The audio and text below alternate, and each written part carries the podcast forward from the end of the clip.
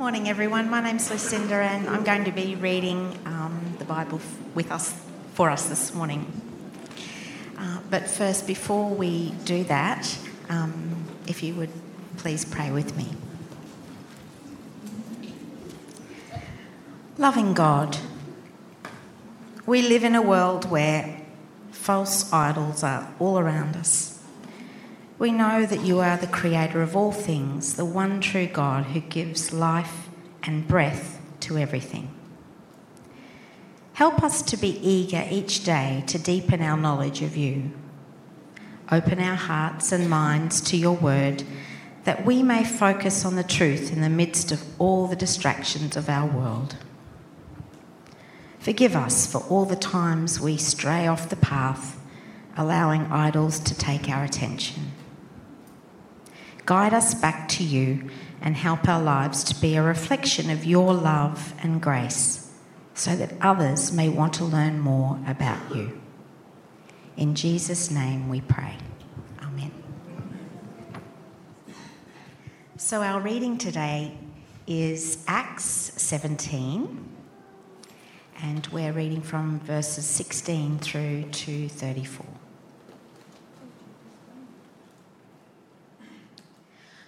While Paul was waiting for them in Athens, he was greatly distressed to see the city was full of idols. So he reasoned in the synagogue with both Jews and God fearing Greeks, as well as in the marketplace, marketplace day by day, with those who happened to be there. A group of Epicurean and Stoic philosophers began to debate with him. Some of them asked, is this babbler trying to say? Others remarked, He seems to be advocating foreign gods. They said this because Paul was preaching the good news about Jesus and the resurrection.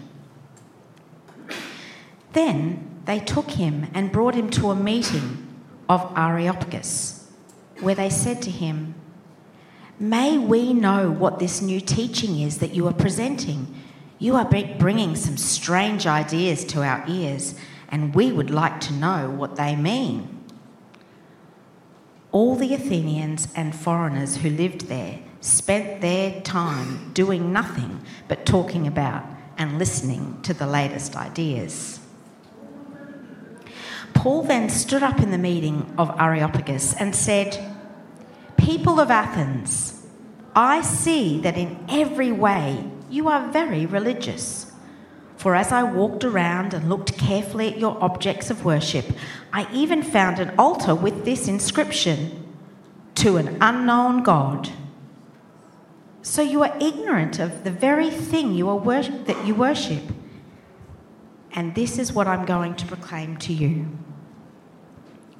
The God who made the world and everything in it is the Lord of heaven and earth and does not live in temples built by human hands. And he is not served by human hands as if he needed anything.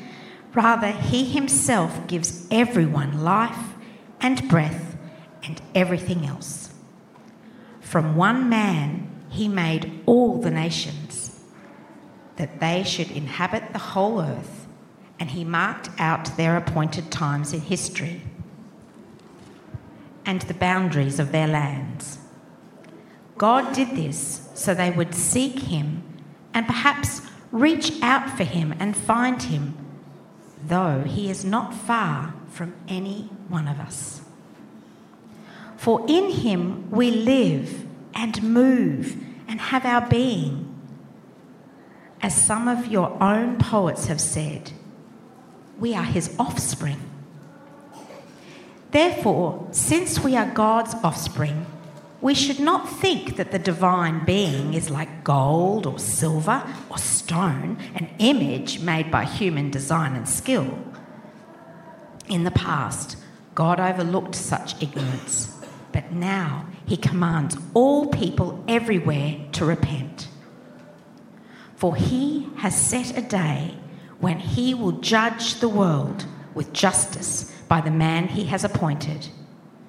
He has given proof of this to everyone by raising him from the dead.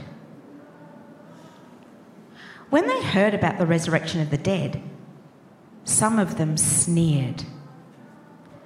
But others said, We want you, we want to hear you again on this subject. At that, Paul left the council. Some of the people became followers of Paul and believed.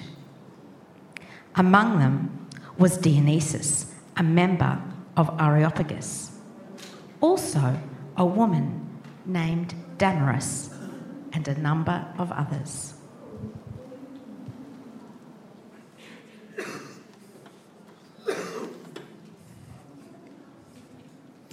Well, good morning, everyone. How are we doing?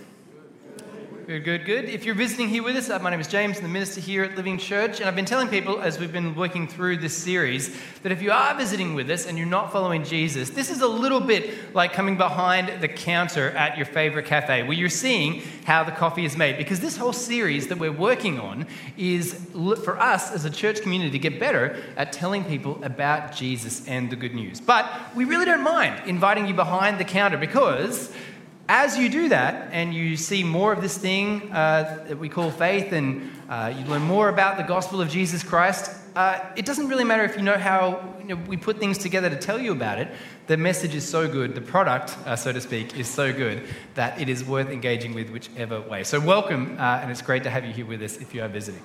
And then we've been talking about how, as a church community, uh, I'm going to give sort of a bit of an extended recap over the last couple of weeks here so we're all on the same page, uh, that our vision here at Living Church is to be an ever growing community of people who love the Lord and one another. And when we talk about growing, what we mean is growing in number as well as growing in maturity as faithful followers of Jesus. And we've looked at the scriptures to back that up. And our mission is to make Christ like disciples in southeast Brisbane and beyond, because we see from the earliest days of the church that the church was focused on going and making disciples in accordance with Jesus' command. That was their practice, and it was the love of Christ that compelled them to go forth and do so. Jesus had made such a significant difference in their lives. Their understanding of being rescued from sin was so deep and so great that they too wanted to go forth and be ministers, servants of the Lord Jesus, and tell people about what he had done.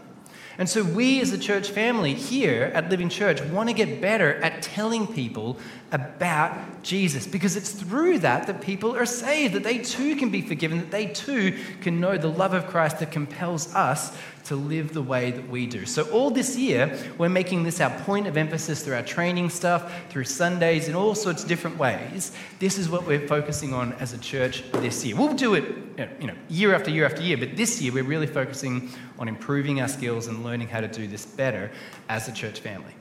We do this at all times, acknowledging that it's God who brings the growth. While we might sow the seed, while we might water the seed of the Word of God as we tell people about the good news of Jesus, we know that ultimately it's not the one who plants nor the one who waters, but only God who makes things grow. And so we recognize that above all, God is the one who brings growth to his church. God is the one who brings transformation to a person's heart and grows them into maturity. But we can improve our methods and processes. And so we've been working through this really helpful book uh, by Sam Chan, uh, who was in Sydney and has been in the States and done a whole bunch of different work telling people about Jesus, looking at these concepts of merging universes, going to people's things. And today we're going to look at this idea of layers of conversation. But again, just to set that up, let me briefly recap uh, where we've been so far. So with merging G- uh, universes, we've been talking about how telling people about Jesus is a community project. It's not just something that we go off and do as solo people doing individual efforts where we've got to carry the load of, of walking a person through from a lack of knowledge or a hostility towards God and then bringing them through all the different things ourselves where we have to be experts in all the different pieces and that sort of thing. Rather, we want to be part of a community who is working together. And it just so happens that not only did we see this in the scriptures, but the sociological evidence that we have these days helps us to realize that belonging to a community of faith is more persuasive than personal experience or even facts and data. We like to think in our contemporary individualistic Western world that you know, when we make decisions, it's because we weigh up the evidence carefully, we, we think about our experiences and that sort of stuff. But the reality is, the scientific evidence shows us that it's the community that you belong to that is much more significant in terms of what you actually believe and how you make decisions. So, as Sam says in the book, one of the main reasons our friends aren't Christians is they don't belong to a community faith who also believe in Jesus. So, for us to make the true story of Jesus as believable as possible, we need to merge our universes. The, the, the, story of Jesus is true. There's lots of good objective evidence that points towards the reasonableness of faith, the evidence for the resurrection, the, the way that the church has spread through history. There's all sorts of good reasons to believe in Jesus, but if we are going to do this well and see more people come to believe, having them come to belong to a community of faith is the best way to do it and that means merging our universes, which basically means taking our non Christian worlds and the relationships and friendships we have there and merging them with our faith based world so that together we can form a community of people who know the Lord, people who don't, and we can learn and listen together. And then one of the best ways that we can start to do that, to merge universes, is for us to get out of our church world and out of our church bubble and go into people's thing, go to people's things deliberately in order to build relationship. So if we want people to come into our community, we have to go into theirs. And we saw last week that this is something that Jesus was doing continually. He was always being invited into places and then going into the spaces of people that some were his friends and some were even those that were antagonistic or hostile towards him. So we see the example of how the Pharisees would invite them, invite Jesus into his home, and Jesus would go. Now we know that Jesus didn't always love the Pharisees that much. Okay, that sometimes maybe some of the Pharisees invited him, he was like, ugh, not Dave. Really wish I could get out of this one today. Uh, but he went. And the, the amazing thing is that as he went into these people's homes, that often extraordinary things happened in those spaces, and oftentimes he didn't have an opportunity to teach the Pharisees or to minister to other people who were there. He would go into these places. And it's funny because as he did so, the Pharisees, the religious people, they would ask him questions like, Why are you doing this? Why do you eat and drink with tax collectors and sinners? Why are you always hanging out with these people that aren't godly like we are? You know, and they're, I assume that's how the Pharisees talk. I don't know if they did or not. There's no accents in the Bible, but I assume it was like that. Uh, this sort of arrogant questioning why do you hang out with these ungodly people? Because we wouldn't do that. But Jesus says, I've not come to call the righteous but sinners to repentance. And we looked at how in this verse there's this tension, right? Jesus would hang out with those people who didn't follow the religious rules, the people who didn't know God, the people who were sinful. He would be with them, and yet he could still call them sinful. That him being amongst them didn't mean that he was accommodating to ungodly choices. It didn't mean that he was endorsing the things that were necessarily happening there. But Jesus' approach was no, I need to go to the people and be with the people who need the good news that I've come to bring. And so Jesus existed in this, this, this tension of being invited into a place, being able to say, You're sinful, and yet being invited back because his presence and the love that he showed, even while preaching the message that he had, was something that they welcomed because they knew that he loved them. And he did this so much, this is one of my favorite bits about it. He did this so much that people would say, You're a glutton and a drunkard. You've been hanging out with the ungodly and just eating with them all the time. You're a drunk. All right, I said that was my new life motto to at some point be called a glutton and a drunkard because I'm hanging out uh, with people who don't love Jesus so much. All right, you, you too can embrace that. Just feel free. It's, it's all good. All right. But this thing is that it, it pushes us to get out of our religious bubbles to get out of our own world and to get into these spaces where people who don't know Jesus are in order that we can tell them the good news that we have. And so it's no surprise that the early church, after Jesus' death and resurrection, they went, they go and make disciples. When Jesus said, Go and make disciples, that made sense to them because that's all they'd seen him doing, is going into places, walking, traveling in order to tell people the good news of the kingdom. So we need to be willing to go into all these different places. We need to go to people's things in order that they might be willing to come into our spaces so we can merge universes together. And we talked about some practical things that we could do. You know, Australia is a land of clubs. Get involved with rosters, get involved in the level that you can. If you can't find a club for the thing that you're interested in, look, I'm not sure if I can help you. Okay, like, you know, last week, growth group, uh, I won't say who, but somebody said, Oh, I'm actually part of a of a pen club, like people who really love fountain pens. And then she was like, and you know what? We've hooked up with these people that love journaling, and they have a journal club. And now the people in the journal club are joining the pen club because it's really fun to journal with a fountain pen. And I was like, you guys are merging universes and you didn't even know it. Like, that's, that's just what you're doing, okay? And so there's all these different things that we can be involved in an opportunity to build bridges, build relationship, get involved in schools and community hubs and all this sort of stuff in a loving and respectful way. Okay, this is one of the things we're going to be talking about today. We're not going in there and kicking in the door in these places and bashing people across the face with the Bible and saying, I want to tell you about the Lord. That's not what we're talking about. Okay? We're talking about being loving presences that are willing to serve people where we speak truth, but in a way that's going to be received well and accepted. So, basic idea Jesus hung with sinners to tell them about the kingdom of God. We should too. And typically, telling people about Jesus well means being good friends and good community members. And then finally, we talked about as an encouragement, it's good for us to remember the growth of the kingdom of God is typically gradual growth over time. So we looked at Jesus' teaching briefly on how the kingdom of God is like a mustard seed. Tiny little thing, but over time, it grows and becomes the largest of the garden plants. Birds come and dwell in it.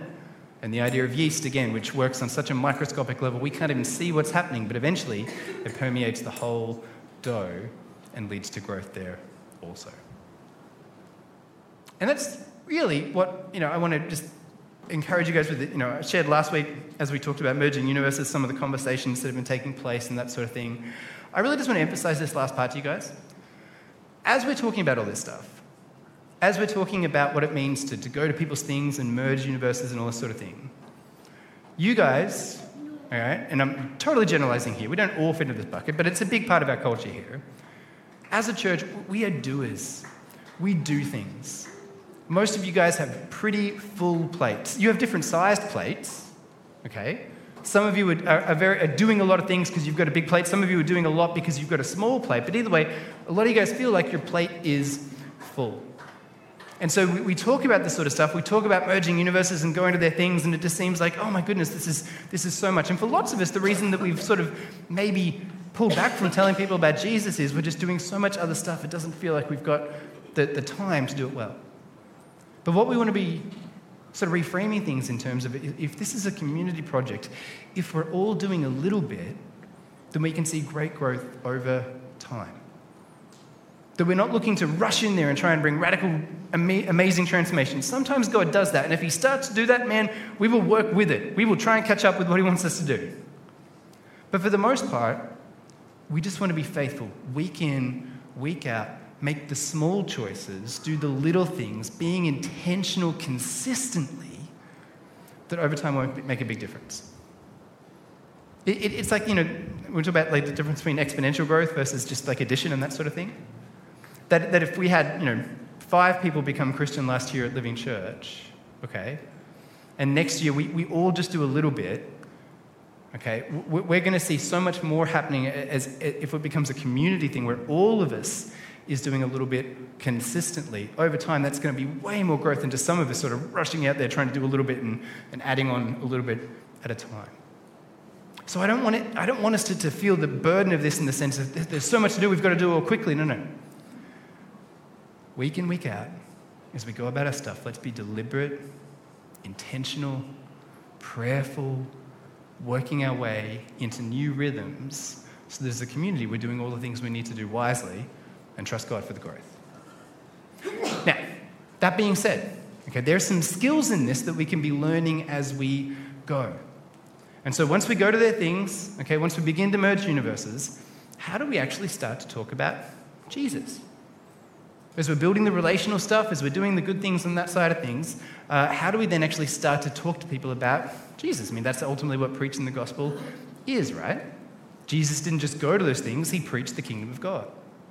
So, to help us think about this a little bit, uh, I'm going to play two videos, okay?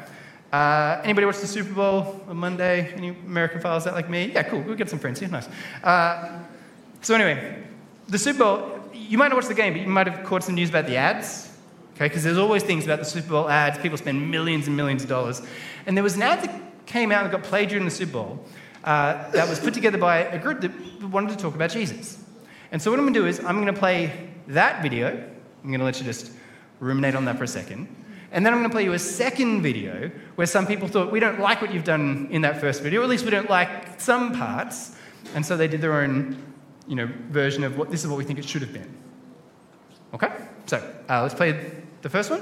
I'll give you a second, then we'll think about the second one.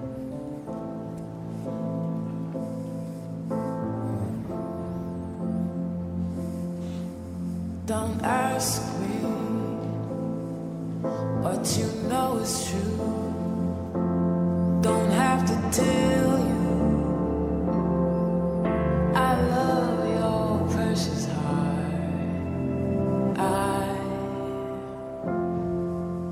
I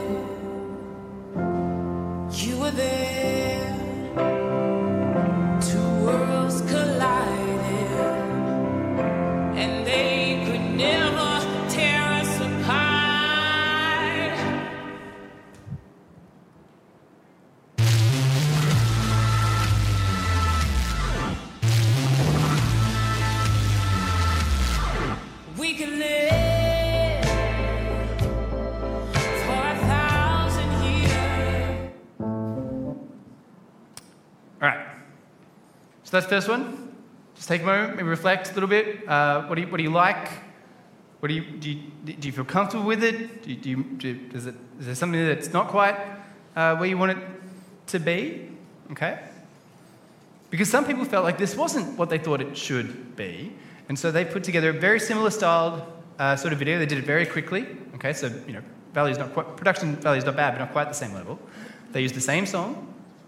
Okay? And we'll see what they did here.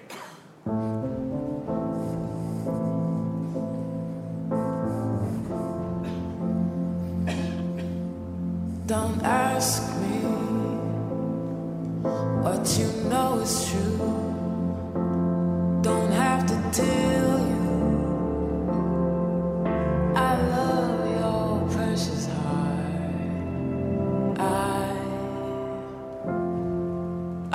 I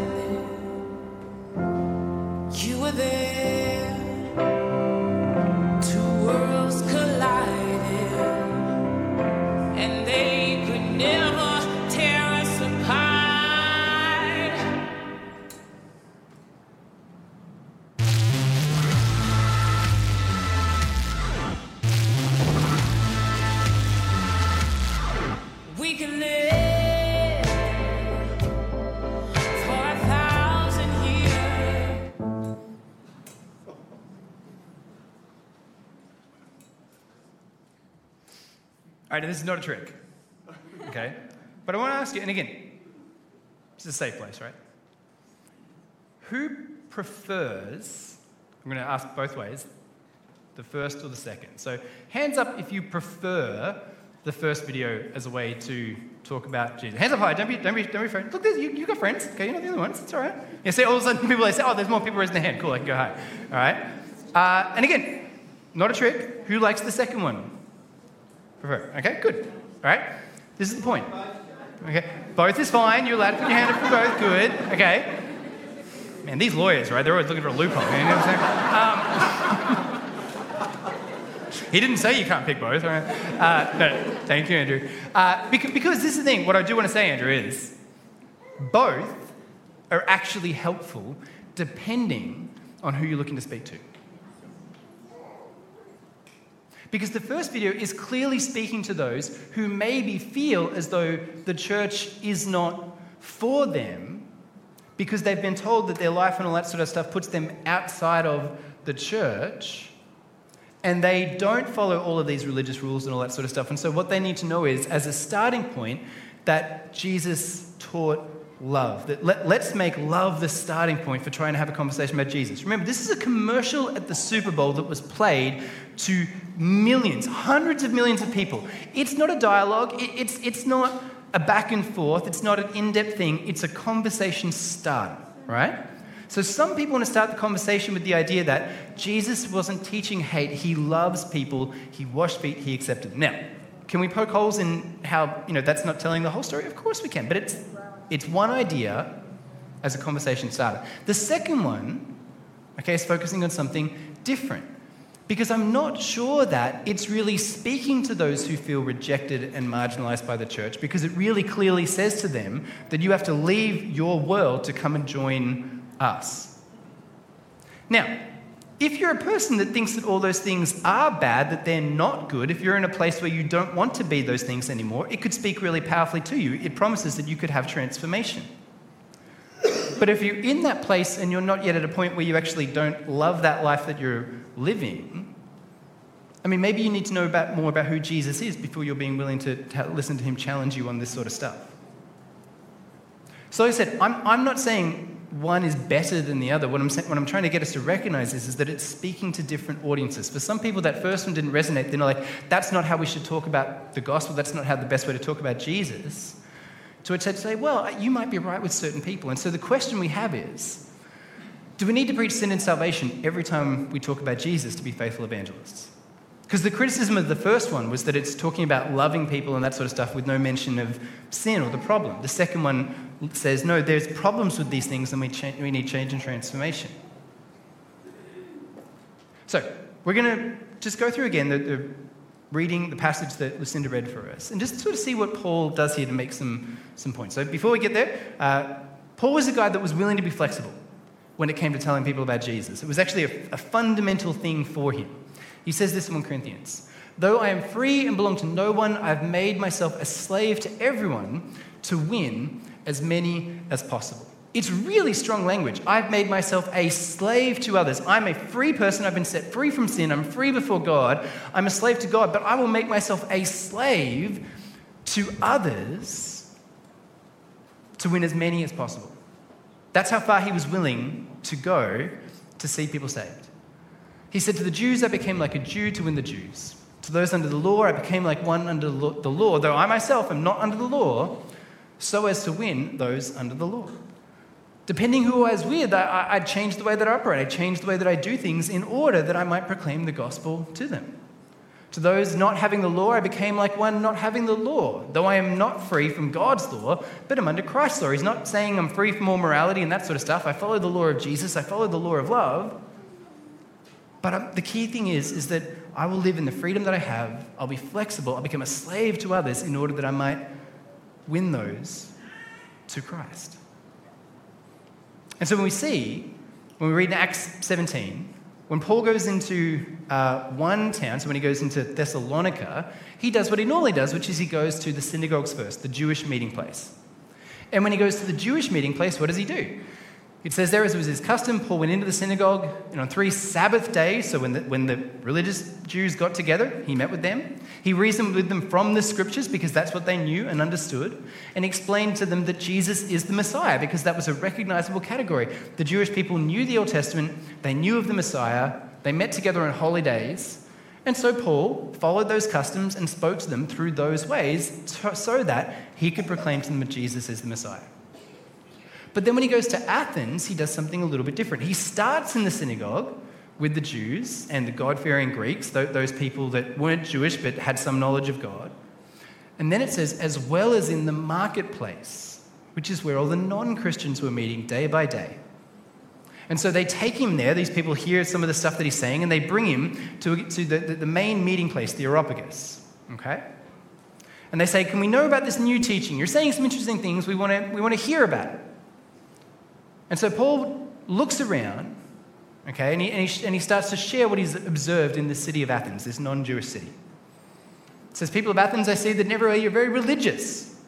You, get, you guys get religion, you get the spiritual. That's what he really means in this sense, not legalistic rules, but, but you guys get that there are things that we worship. For as I walked around and looked carefully at your objects of worship, I even found an altar with the inscription to an unknown God. So you're not ignorant of the very thing you worship, so, so you are ignorant of the very thing you worship, and this is what I'm going to proclaim to you.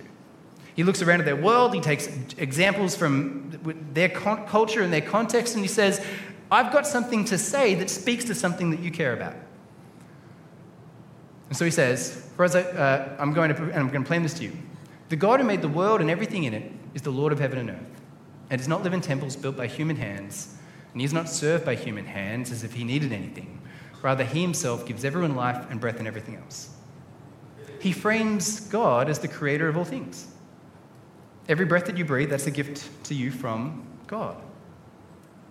Right, he's framing G, G, well, he's going to frame G, he's, he's framing God right now, the unknown God that they've got a statue to, and saying he's not like all your other gods. He's the God over all things. He sort of explains that again, talks about you know, how God's operated in history and this sort of stuff. But the key thing is, is that he wants them to understand is that you know, even their own poets have got these sorts of ideas. For in him we live and move and have our being. As some of your own poets have said, we are his offspring. He quotes the voices of their day. He probably would have quoted in, excess if he was uh, talking to us now. All right? These ideas, all right, that they were familiar with, he leans into that from their own, doesn't go to the scriptures. He, he doesn't go to the Old Testament that these non Jewish people didn't know. He leans into their own words of wisdom. Therefore, since we are God's offspring, we should not think that the divine being is like gold or silver or stone, an image made by human design and skill. He's not like all these other gods that you guys know about. He's different, he's something better. But here's what I want to note he says, In the past, God overlooked such ignorance, but now he commands all people everywhere to repent. For he has set a day when he will judge the world with justice by the man he has appointed, and he has given proof to this to everyone by raising him from the dead. He talks about justice, but he frames it in terms of ignorance. He's not talking to them about sin. He's not talking about their failure to follow the law as such, at least not as the primary category. He talks about the fact that they don't know God. And God's kind of let this slide as his message. He hasn't called everyone to account, but a time has come when God is going to judge the world, not based on the law, but based on their ignorance and their lack of worship of him. So Paul's framing things in terms of language that they understand. He's talking to them about their need for Jesus, he's talking about the resurrection, but he's not framing it in categories like sin and the Messiah and the Old Testament, which they weren't familiar with. Now, when they heard about the resurrection, some of them sneered, but others said, We want to hear you again. Some reject him, some are curious. But some of the people became followers of Paul and believed. They believed based on this sermon, where sin wasn't mentioned. Repentance is, they need to change direction. But repentance isn't just a sin word. Repentance, you know, is this idea of changing direction. He says you need to be transformed. There's a change that needs to happen. You need to start worshiping God. Sin wasn't this big category that had to be up front. Now, again, am I trying to diminish sin? Absolutely not. All right? We have to talk about that. That is the good news of the gospel, that we've been set free from sin. What we can frame this is in terms of your ignorance of God, your lack of worship of God is sinful. We can get there. We can, we can talk about that as we go. But as far as every time we talk about Jesus, we don't need to say everything to be faithful. Paul himself said, you know, for somebody to be saved, all they need to do is declare with their mouth that Jesus is Lord and believe in their heart that God raised him from the dead, and you'll be saved. Now, there's a heck of a lot more to the Bible than that. But that's what we need to be proclaiming that the Lordship of Jesus in language that people understand. And so, to help us do this, we're going to start now thinking about this idea of what we're going to call layers of conversation. Now, this, this is not something we're going to pick up today, guys. I'm, I'm introducing an idea. For some of you, you've heard about it before, actually. We, we, you've done some parts of this previously, and that's great. But I'm just, I want to introduce this idea to you, and then I'm going to tell you how we're going to sort of try and advance this and learn about this more and more together as a church community over the coming months. So here's the basic idea, right? As uh, Tom uh, so brilliantly put forward uh, in his conversation with Nana uh, in Spotlight there, there's this idea of coffee, dinner, gospel. But really, those are just visual pictures to help us understand these layers of conversation, which are basically talking about interests, talking about values, and then talking about our worldview. And again, because the, the coffee, now, coffee dinner gospel is a helpful sort of memory tool, but that's not the key part, okay? If you're more of a beer, brisket, and Bible person, that's great, okay? totally cool, all right? If you are, you know, a crochet coleslaw covenant, awesome, good on you, okay? Uh, Selena and I had some fun uh, trying to put It was, it was mostly Selena, I think, that put the words together. She did a great job. Does all of our graphics. She had fun with this. Uh, so don't get hooked on coffee dinner gospel, all right? And let you know, use that as the memory tool. But that, that's not the key idea here. The key idea is that we're working our way through different layers of, of conversation to help us understand how we can talk to people about Jesus in an effective way. So, at the coffee or the interest level, okay, it's typically it's an easy invite to say yes to. Do you want to get some coffee? Yeah, sure, no problem. Get coffee all the time. Great. Uh, it's public. It's normally out in sort of a safe space, that sort of thing. Uh, it's a safe conversation. Again, this is the sort of chat that we have with people in all sorts of different spaces. Uh, and typically, we don't do disagreement or conflict. All right? It, it's, it's the simple everyday small talk stuff, right? Watched anything good lately? What's happening at work? Crazy weather, huh? All right? For some of you, okay, you're, you, you, you, you're, you're great at this. I watch some people do small talk and I'm just blown away. My, my wife is so good at, at small talk and meeting new people and all sort of stuff. Okay? She's just, she's great at it. She smiles at them, she starts asking these questions and all this sort of thing. And then there's nothing special to it, but she's bright, she's friendly, she's interested, she's great. I'm like, I struggle with small talk.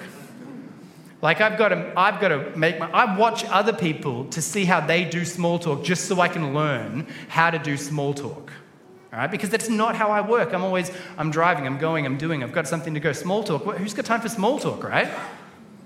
But this thing, we need to recognize that again, it's really embarrassing for us as Christians, but we need to learn how to make friends. All right? Just how we actually do this on a relational level. So we, we take the time to have a chat with people, to, to, to get to know what their interests are, what, what sort of their world looks like. And as we do that, then we can actually move on to you know, this more the dinner space, which is really about values. So it's a bit bigger invitation, like you invite somebody back to your place for dinner, like they've got a, how far is it? You know, there's a, there's a commitment there, fitting in the schedule, all that sort of stuff. Gets a little trickier on that side.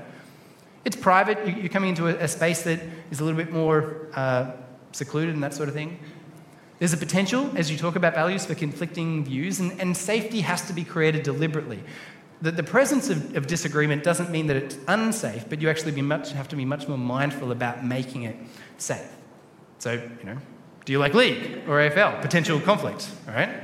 Uh, where are you sending your kids to school? Values, right? oh, right. I, I, didn't, I don't even want to say one of them right now because somebody's going to get upset, right? So I'll just do both versions. Oh, homeschool, right? Yeah, cool. Oh, private school, huh? Yeah, okay. All right? Everyone offended equally now? Good. Um,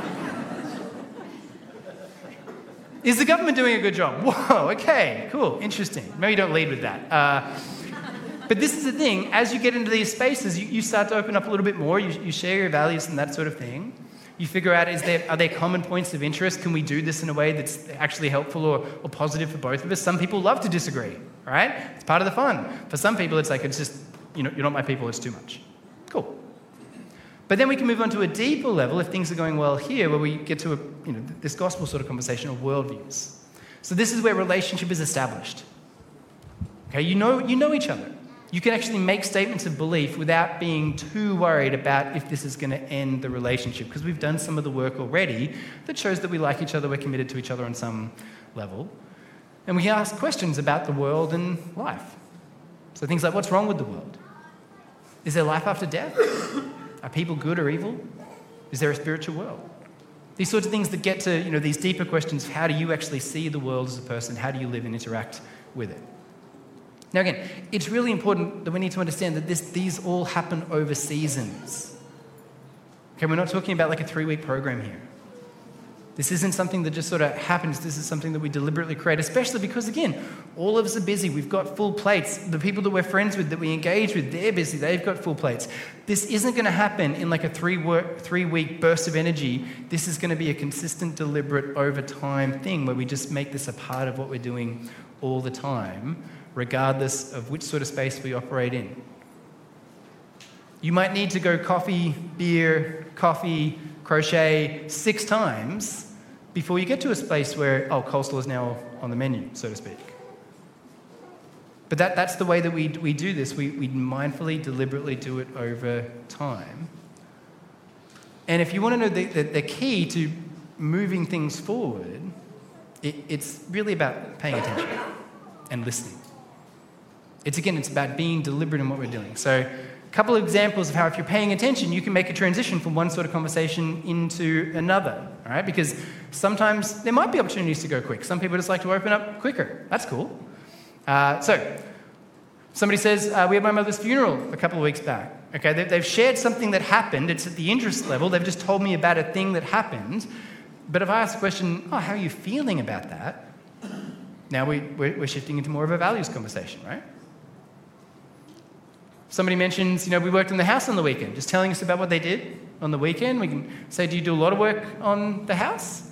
Oh, you know, just what we have to. You say, you know, oh, why is that?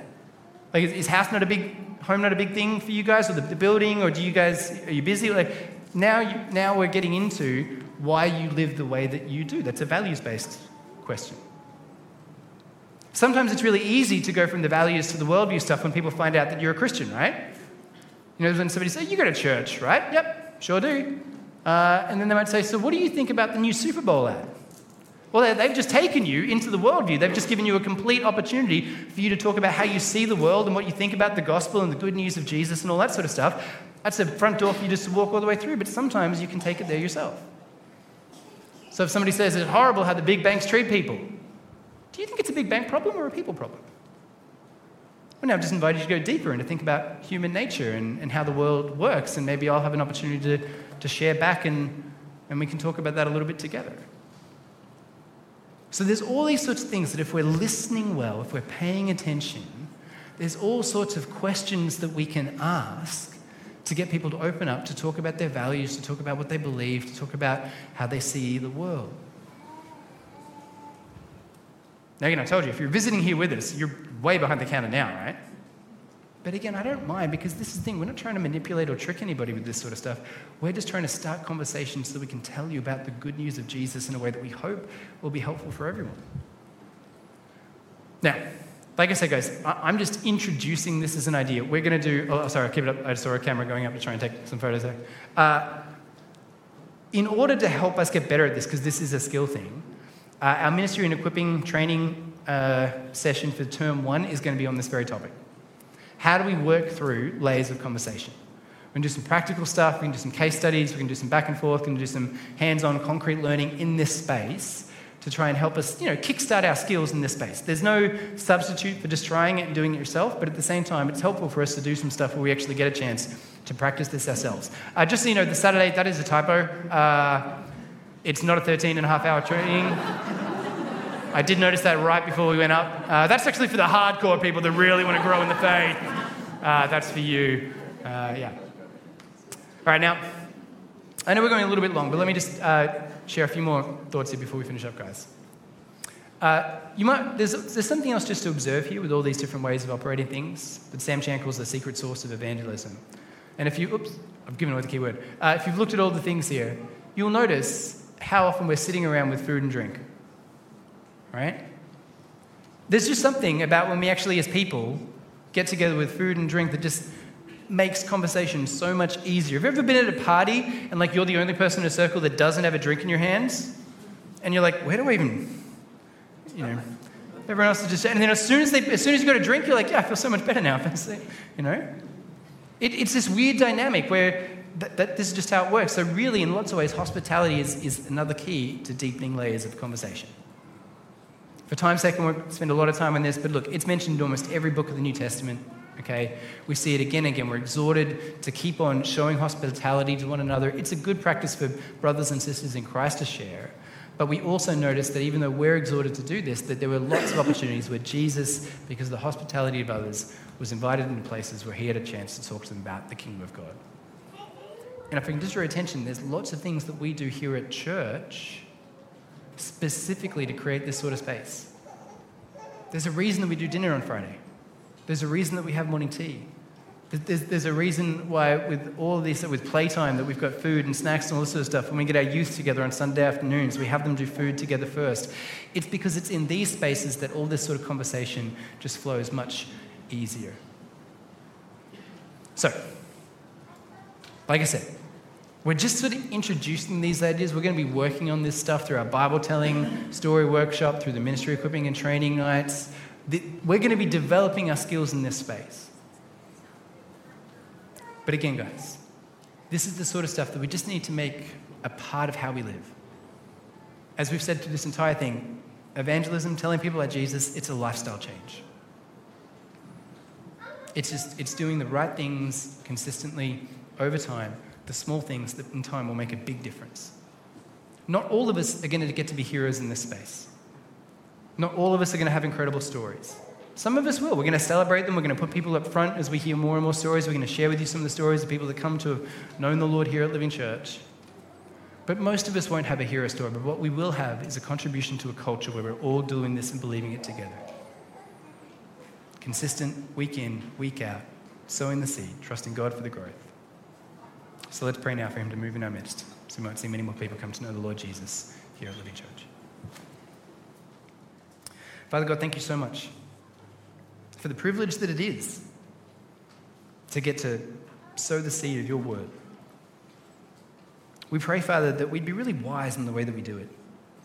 That we'd follow the example of Jesus as, as we go to people's things and follow the example of Paul, where we're flexible to, to try and figure out the best way to talk about you in a way that's going to connect with people and help them to understand what's, what's the deal with everything that you've done for them, why it matters so much. We pray, Father, that uh, we'd be committed to upskilling ourselves, to learning some of these ways that we can interact and relate with people. But Father, wherever we're at with this, whether this feels intimidating, whether this feels like something we're super excited about, just help us all, Lord, to be deliberate and intentional and prayerful about being on mission more and more, about living a lifestyle of evangelism where this is something that means so much to us because of the love of Christ that compels us to go forward, that we would simply be seeking opportunity all the time to build relationship, to love people, to merge universes, in order that we might go deeper with people and tell them the good news of Christ. And we pray, Father, that as we do this, that you would grow your kingdom, that many more people would come to know you the way that we do, that we'd see many more people reconciled to you, knowing the fullness of all they were created to be and that we might love you together as one people in your name. Amen.